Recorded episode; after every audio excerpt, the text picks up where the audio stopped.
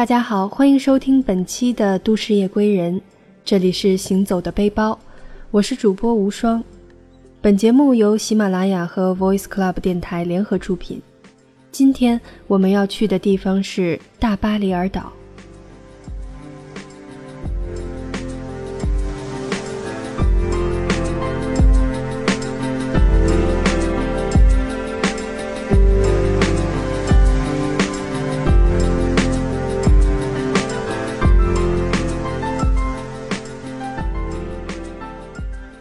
大巴里尔岛，即使对一个资深的新西兰旅行者来说，都是一个有点陌生的名字。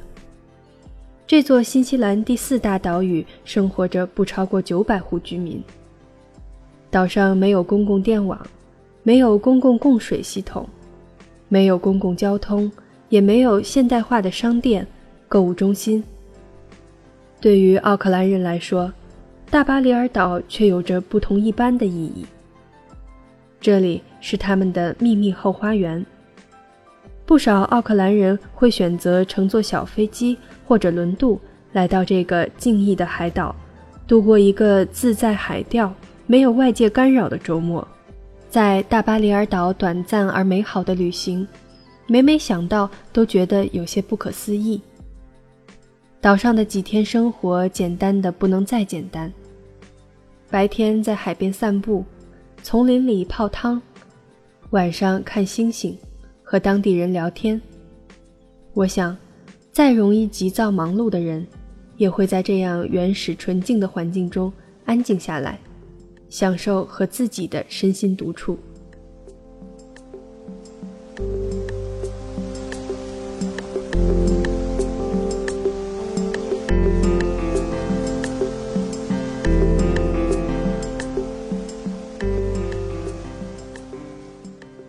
我们选择了一个阳光明媚的周末，前往大巴里尔岛。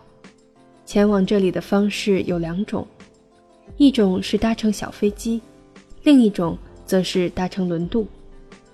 我们选择的是一架红色的小飞机，途经奥克兰城市上空，半个小时之后，一座被绿色拥抱的岛屿出现在眼前，这就是大巴里尔岛。驾驶员提醒我们，飞机马上就要降落，还没来得及再看一眼海水和白沙交融的美丽海岸，飞机就已经降落在草坪上了。走出停机坪之后，见到了我们此行的司机格雷先生。格雷花白胡子，身材壮硕，有着新西兰人典型的爽朗性格。在他的带领下，我们首先前往了海边码头。新西兰人酷爱海钓，刚到码头就碰到了出海回来的红鼻子先生。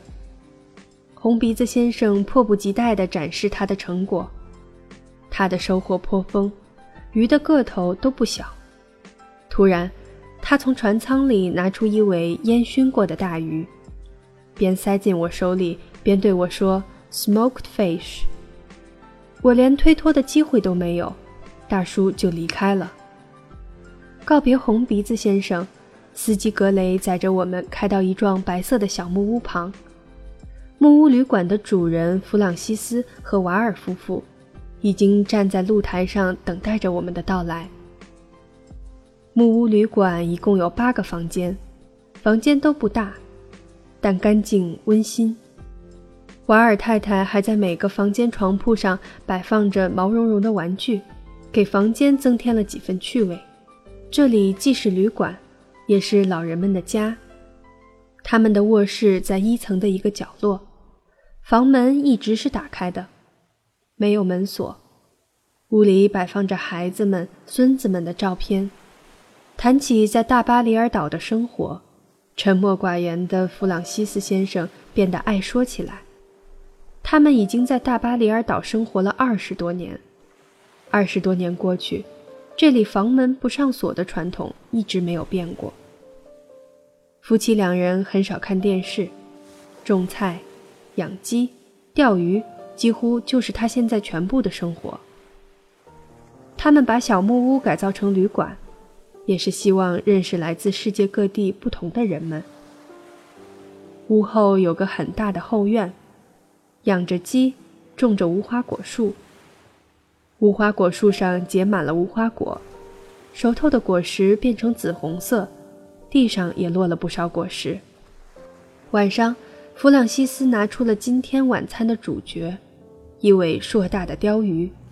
这顿晚餐，弗朗西斯先生只是副厨，负责在外面忙着烤肉。大厨是瓦尔太太，她做的一手好菜：烤鸡、咖喱牛肉、土豆、蔬菜沙拉，非常美味。而那一尾大鲷鱼则成为了当晚的重头菜。大家围坐在露台长桌前吃饭、喝酒、聊天，品尝着夫妻俩的手艺。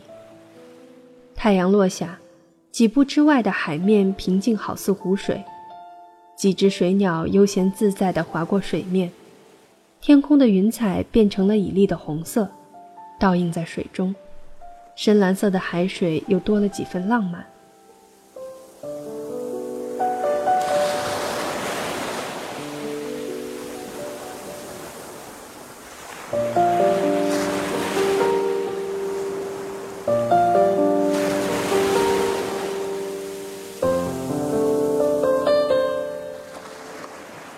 告别弗朗西斯和瓦尔夫妇，司机格雷载我们前往岛上居民深爱的地方——凯多可地热温泉。温泉隐藏在茂密的丛林深处，在丛林入口处立着指示牌，详细的描述着前往温泉的徒步线路。指示牌旁边还放置了一个特别的喷药水的装备。每位游人都需要用药水把鞋底冲干净之后，才可以进入丛林，以保护当地的物种不受到外界的侵害。新西兰人有着高度的环境保护意识，甚至到了苛刻的地步。我想，正是如此，新西兰才会被称为人类的最后一片净土。大巴里尔岛泡温泉的方式亦是天然质朴的泡汤方式，在这里。不需要更衣，也不需要提前沐浴，直接脱掉衣服，享受温热的泉水浸透全身就好了。格雷先生告诉我，每隔一个星期他都会来泡温泉。这里的温泉水能消退身体的疲劳，泡一泡会感觉到自己充满活力。到了夜晚，这里就变成了年轻人约会的好地方。他们带着香槟，一边泡温泉。一边还能看到黑夜中闪闪发光的萤火虫。入口处的标识牌上详细的说明了徒步路线，还包括清理鞋底的提示。一路听着风吹动树叶沙沙的响声，闻着树木散发出的自然气息，顺着泥土小路一直前行。司机格雷先生突然停在了一处杂草丛前。他迅速跳进草丛中，俯身抓起了一把长着果实的植物。仔细一看，原来是野生的黑莓。格雷自己尝了一口，告诉我们说：“没错，就是黑莓。红色的果实还没有完全成熟，咬一口下去，酸到牙齿。紫的发黑的果实，甜中透着微酸，口感无比的美妙。”格雷摘了一把放在我手中，一路走，一路吃。新西兰的国树是银蕨，在这里很多地方都能看到银蕨的图标。据说到了晚上，只要将其叶子翻过来，银色的一面便会反射星月的光辉，照亮穿越森林的路径。不知不觉就走到了温泉处，泉水从山坡上缓缓地流淌。好似平常的山泉水，不过因为泉水中富含矿物质，空气中飘着淡淡的硫磺味。再用手试了一下水温，看上去平静的水面却有四十摄氏度以上的温度。爬到了山坡上一处隐秘的温泉池，格雷带着他的小孙子脱掉衣服，直接跳进温泉池中。在推车上睡了一路的小家伙刚进水里，老大不高兴，满脸郁闷的表情。估计在想，爷爷又吵我睡觉。但当看到温泉池中飘着的树叶时，小家伙顿时高兴了起来，全情地投入到玩树叶之中。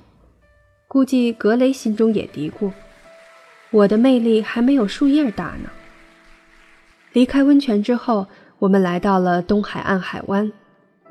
蔚蓝色的海面上，波涛翻滚起伏，沙滩上只有几只海鸥自在踱着步子。海天交接处是起伏的山丘，爬过礁石地，神奇的场景出现在眼前。灰褐色的巨大礁石拼出了一块天然的水池，当地人给它取名为“美人鱼池”。池中的海水清澈见底。海风吹过水面，形成浅浅的波纹，而礁石外侧海浪不断地翻滚着。如果不是水温太低，我会毫不犹豫地跳进这美人鱼池之中。大自然是最神奇的造物主。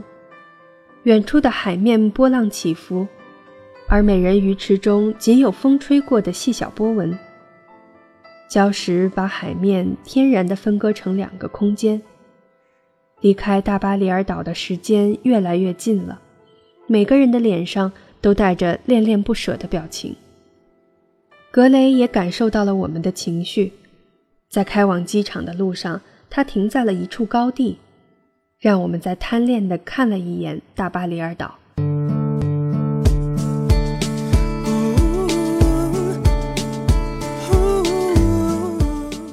再见了，大巴里尔岛。